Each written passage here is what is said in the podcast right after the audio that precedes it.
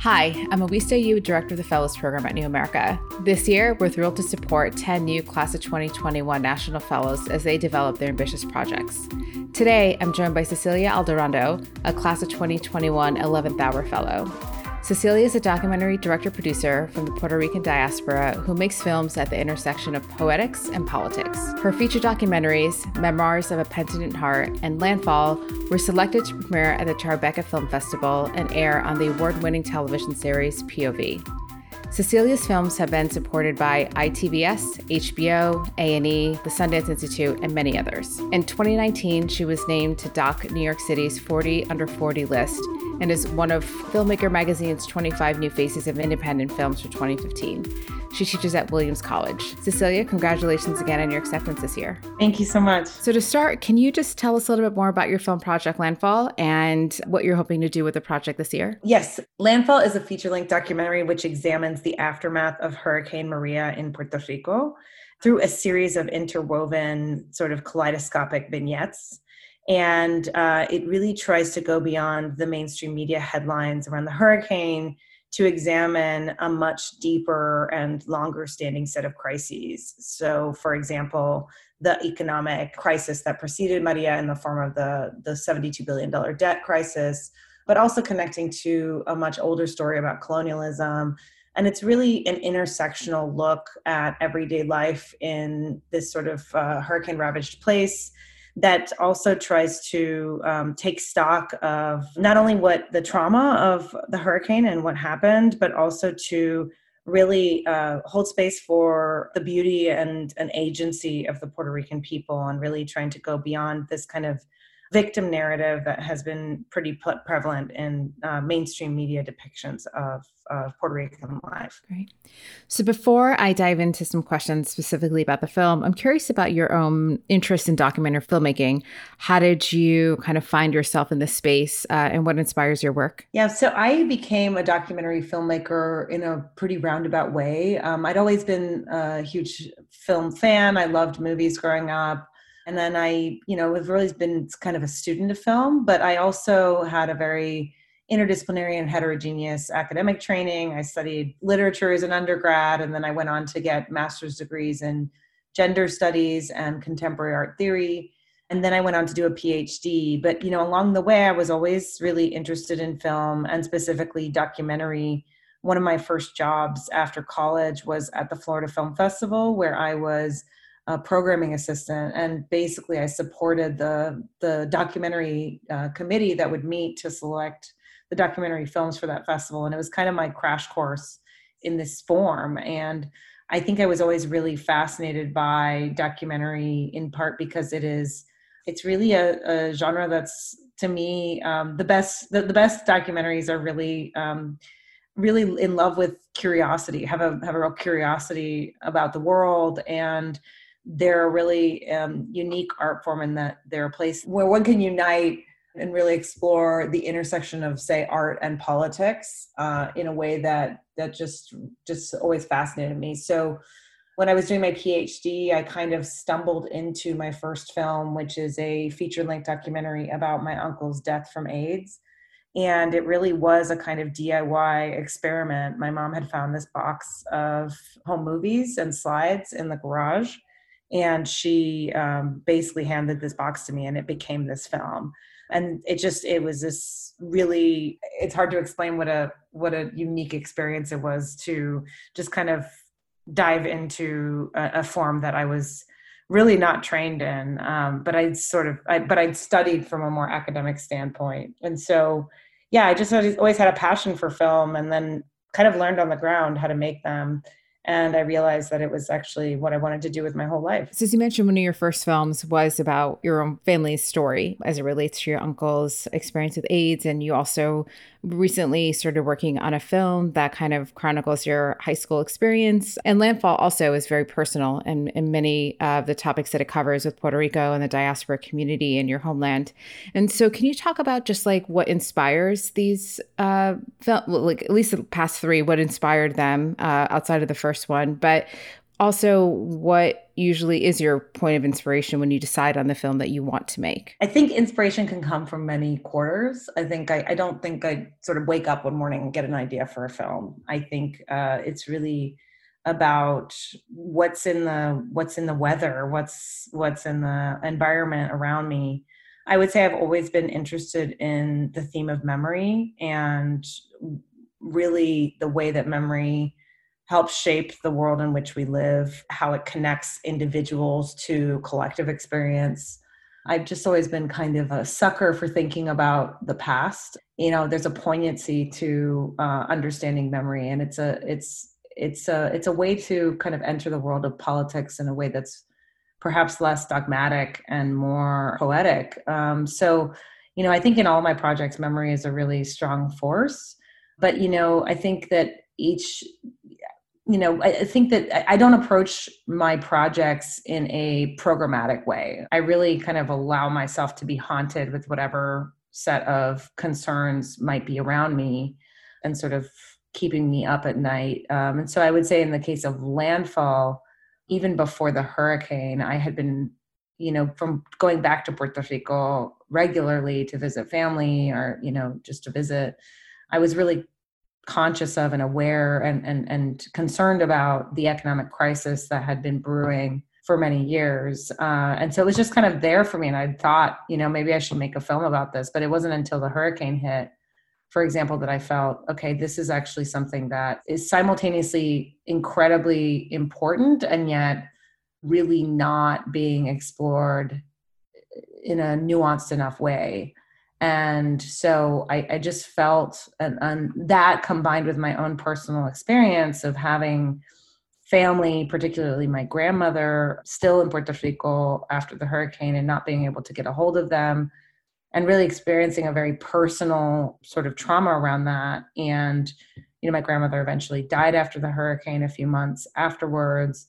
And all of these things kind of just coalesced into this feeling that this was a this was a project I had to sort of drop everything and attend to. Uh, and so that's that's in that case, in the case of that project, I uh, yeah, I just I feel like you know I don't pick my projects; they pick me. You said earlier that it's this kaleidoscopic storytelling approach, and so can you explain that approach and also talk to some of the issues that affected Puerto Rico both before and after the hurricane. I had the opportunity to watch the film this weekend, and it's amazing and just really beautifully filmed, but also f- beautifully woven together. So, just curious too about how you figured out some of the themes that you really wanted to address uh, with with this film. Sure. So, I knew from the very beginning that the situation in Puerto Rico is so complex and also I would say the mountain of ignorance that exists around Puerto Rico in the United States was just so such a tall mountain to scale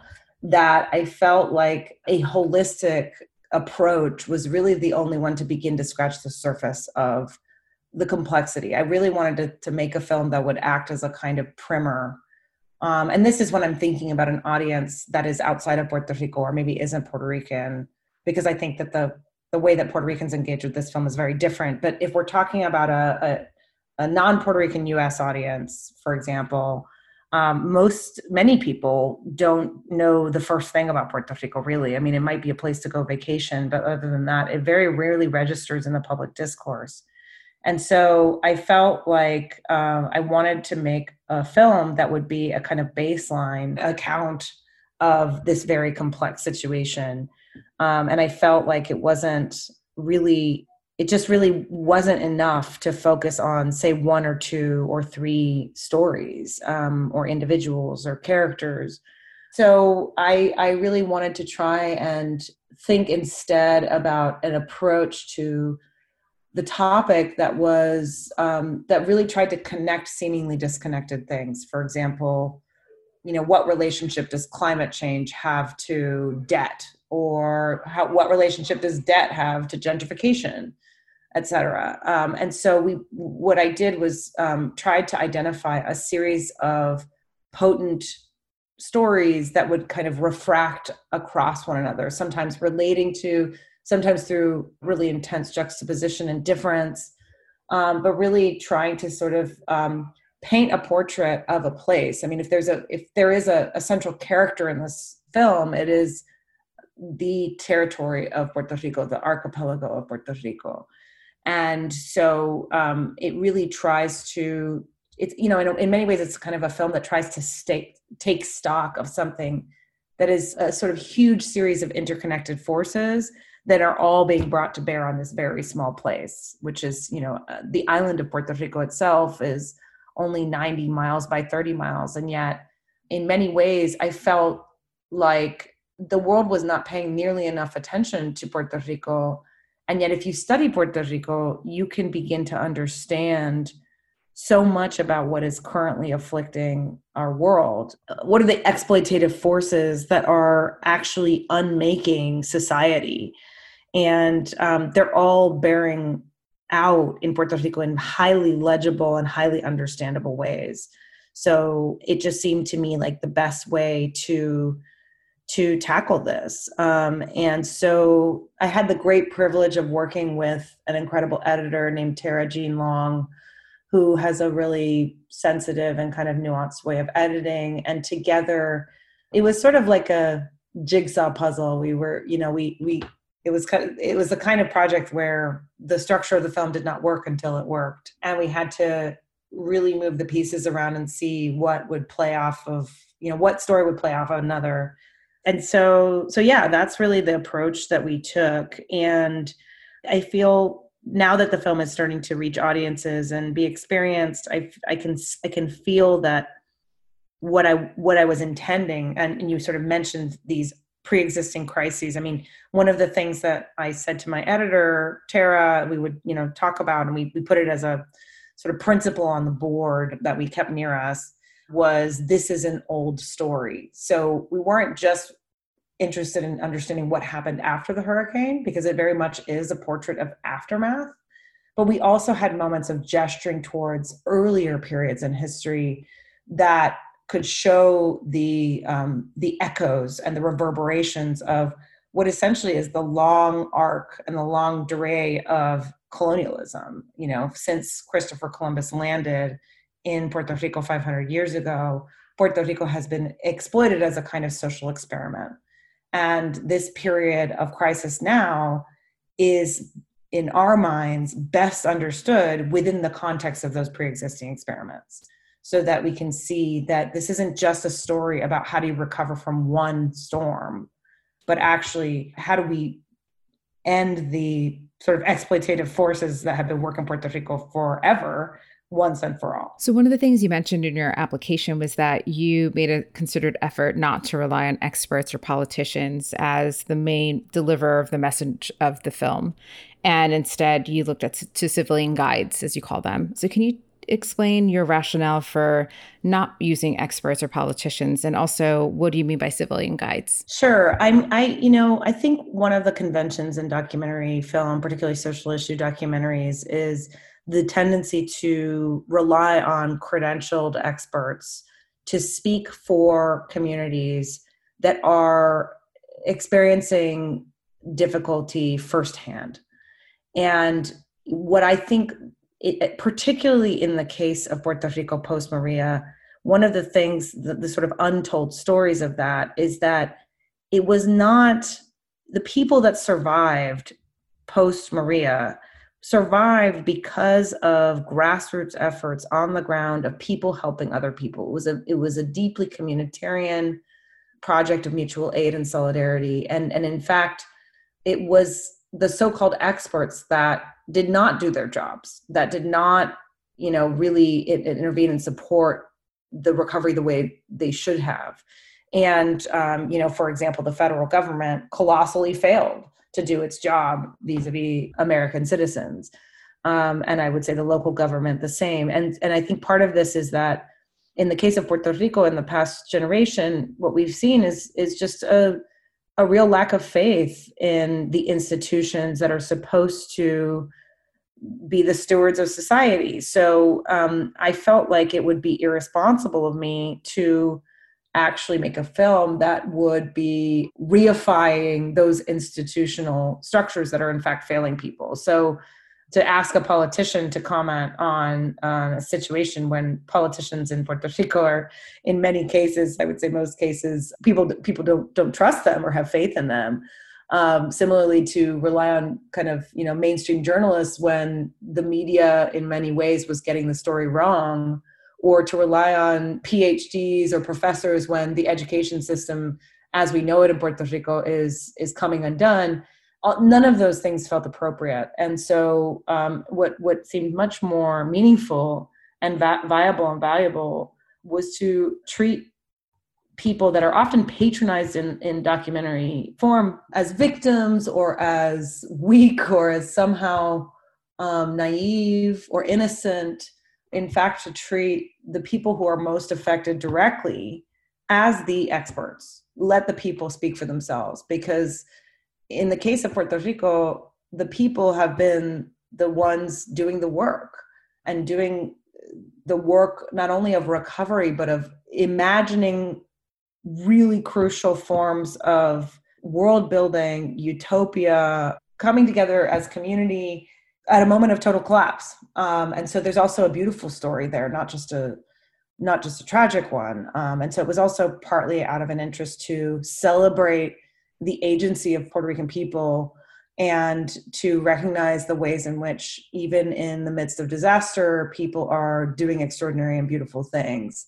So, yeah, this was just a principle that we adhered to. You know, we were at every turn tried to find ways to how do we address incredibly complicated issues like, say, economic policy through relatable everyday sorts of ways and so so yeah that was that was really the the principle that we just sort of followed throughout. Um, we'd say, okay, I want to, we want to examine this topic um, but we don't just want to go interview somebody about that topic. We want to find a story that that really embodies it in a in a kind of lived experience of people on the ground. So, as part of your proposal to New America, you built out an impact campaign and an outreach campaign for the film.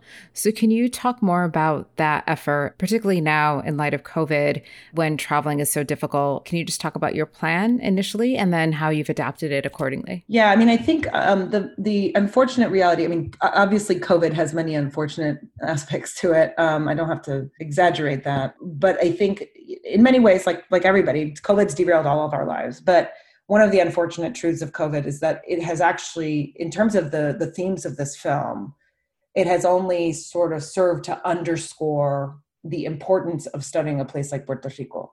Because this film, Landfall, is essentially an examination of disaster capitalism. This idea that in the in moments of incredible crisis, while a lot of people are struggling to put their lives together and in the midst of you know incredible emotional trauma and turmoil and shock and maybe literally putting their house together inevitably there are also opportunists who have the resources to effectively deploy the crisis to their own economic benefit.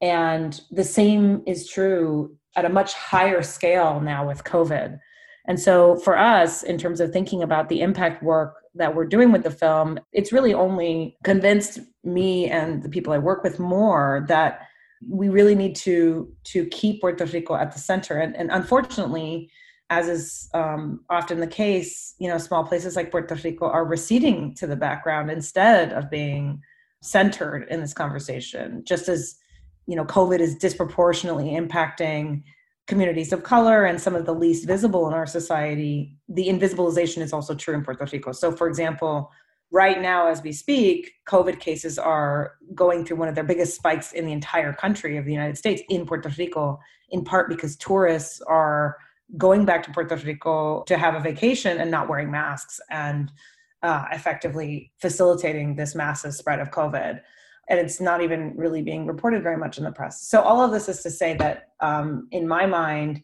I've been saying all along that Puerto Rico is kind of a handbook for our times, thinking about this idea of encroaching disaster that's that's you know that's seismic like climate change. That is only more true now with COVID that being said, we have been forced to change of our, our plans. We had a, a, whole plan this summer to do a grassroots screening tour in Puerto Rico and go uh, town by town and, and screen the film directly for the communities that um, that we filmed in and and really make sure that Puerto Ricans could actually experience the film together. Um, none of that can happen right now. And so we've had to put all of those plans on hold. But we have been able to pivot into a virtual terrain. And so, for example, the screening that you where you watched the film last weekend was our first kind of foray into a series of virtual events, online events, where we're going to be able to distribute the film in our own DIY sort of way uh, and begin to reach the communities that we care about the most. We are going to be planning, for example, a big event around the third anniversary of the hurricane on September 20th, uh, 2020, in which we are, and one of the things that we're, we're starting to do, and you know, with the support of this fellowship, I've been able to bring on an impact producer and also a distribution assistant. And um, as a team, we are beginning to develop relationships with allied organizations that are already doing the work that we care about. So, for example, climate justice organizations that are centering um, the experience of people of color and disproportionately impacted communities, um, you know, Puerto Rican justice movements, all of those kinds of groups. We're, we're beginning the process of establishing partnerships with organizations whose work we really believe in to uplift their work and to center the conversation. And we really believe that this is a film that will enable us to talk really mindfully about what a just recovery from COVID actually looks like. Because um, one of the things that we saw in Puerto Rico is that very often the answer in moments of crisis that a lot that that, that people will promote are policies of austerity and privatization and cutting, cutting, cutting and when in fact what what needs to happen uh, is a recovery that is inclusive that actually provides meaningful viable resources for working people to rebuild their lives. Um, and so that's actually part of the urgency that we feel is that we can't we can't wait until this pandemic is quote unquote over if it is ever going to be fully over. I mean i think we're seeing a, a seismic change in our in our society as a result of covid. So we want to intervene in that conversation now and insist that it is if we if we're not enacting policies that are centering the experiences of colonized people working people the most disenfranchised etc we are not as a society going to be recovering in the right way. So that is what we are you know as we speak that's what i'm hard at work on doing is um, developing a whole strategy to get the film into those communities as soon as possible. The film is eventually going to be broadcast on pbs uh, next year in 2021 on the wonderful series pov so this is also part of a kind of uh, campaign to build interest and support for that broadcast so that everybody can see the film that wants to see it. Um, and we're really, really excited to have that opportunity to broadcast the film nationwide to a really wide audience. So, one of the central questions that you pose to your audience is to whom will Puerto Rico ultimately belong? Can you explain that question, where it stems from, and your goal for trying to answer it with the film? Yeah, I mean, I think this is this is one of the things that it was already underway before the hurricane, and it is only being exacerbated by the hurricane, now COVID, the Puerto Rican economic crisis unleashed uh, a sort of a new wave of gentrification, of um, of migration, of a lot of factors that have been resulting in, in in effectively, you know, and I hate to be simplistic here, but it's actually quite true, an emptying out of of Puerto Rico of its Puerto Rican population there is a real risk of Puerto Rico becoming a, a Puerto Rican less place. And, you know, again, if we think of this not as a, a, a one time crisis, but an accelerating series of forces, people have been migrating from Puerto Rico in search of a better economic future for many, many, many years, many decades. But since Maria, those forces of migration have started to look more and more permanent. Um, you have seen um, a, a progressive brain drain of you know educated Puerto Ricans leaving and not coming back. You have an aging population that is disproportionately at risk of dying from COVID. So we could actually witness a die off of the population. And what what is um, becoming more and more apparent is that, it, and this is why you know we think about it through the lens of disaster capitalism it is in the economic interest of certain folks in the business and government sectors for people in Puerto Rico to leave. And I can give you an example. Say a family, say a community experiences a tremendous amount of damage, structural damage because of the hurricane. Say their school, their town school does not reopen, which hundreds of schools have been shut down since since the hurricane. So that so say a given family has to has no local school to send their kid to school anymore. They can't rebuild their home. Say this is a beachfront community or a community that is near um, really ideal real estate for, say, building a hotel. You know, not rebuilding, not recovering, in fact, is quite helpful to, say, a real estate venture or a capitalist that wants to invest uh, that's maybe had an eye on building a, a hotel complex. And this is happening all over Puerto Rico. And there has been ongoing resistance in places like Vieques and other parts of Puerto Rico where folks have wanted to put in hotels uh, and activists have resisted and resisted and resisted. And that resistance gets worn down as people get worn down.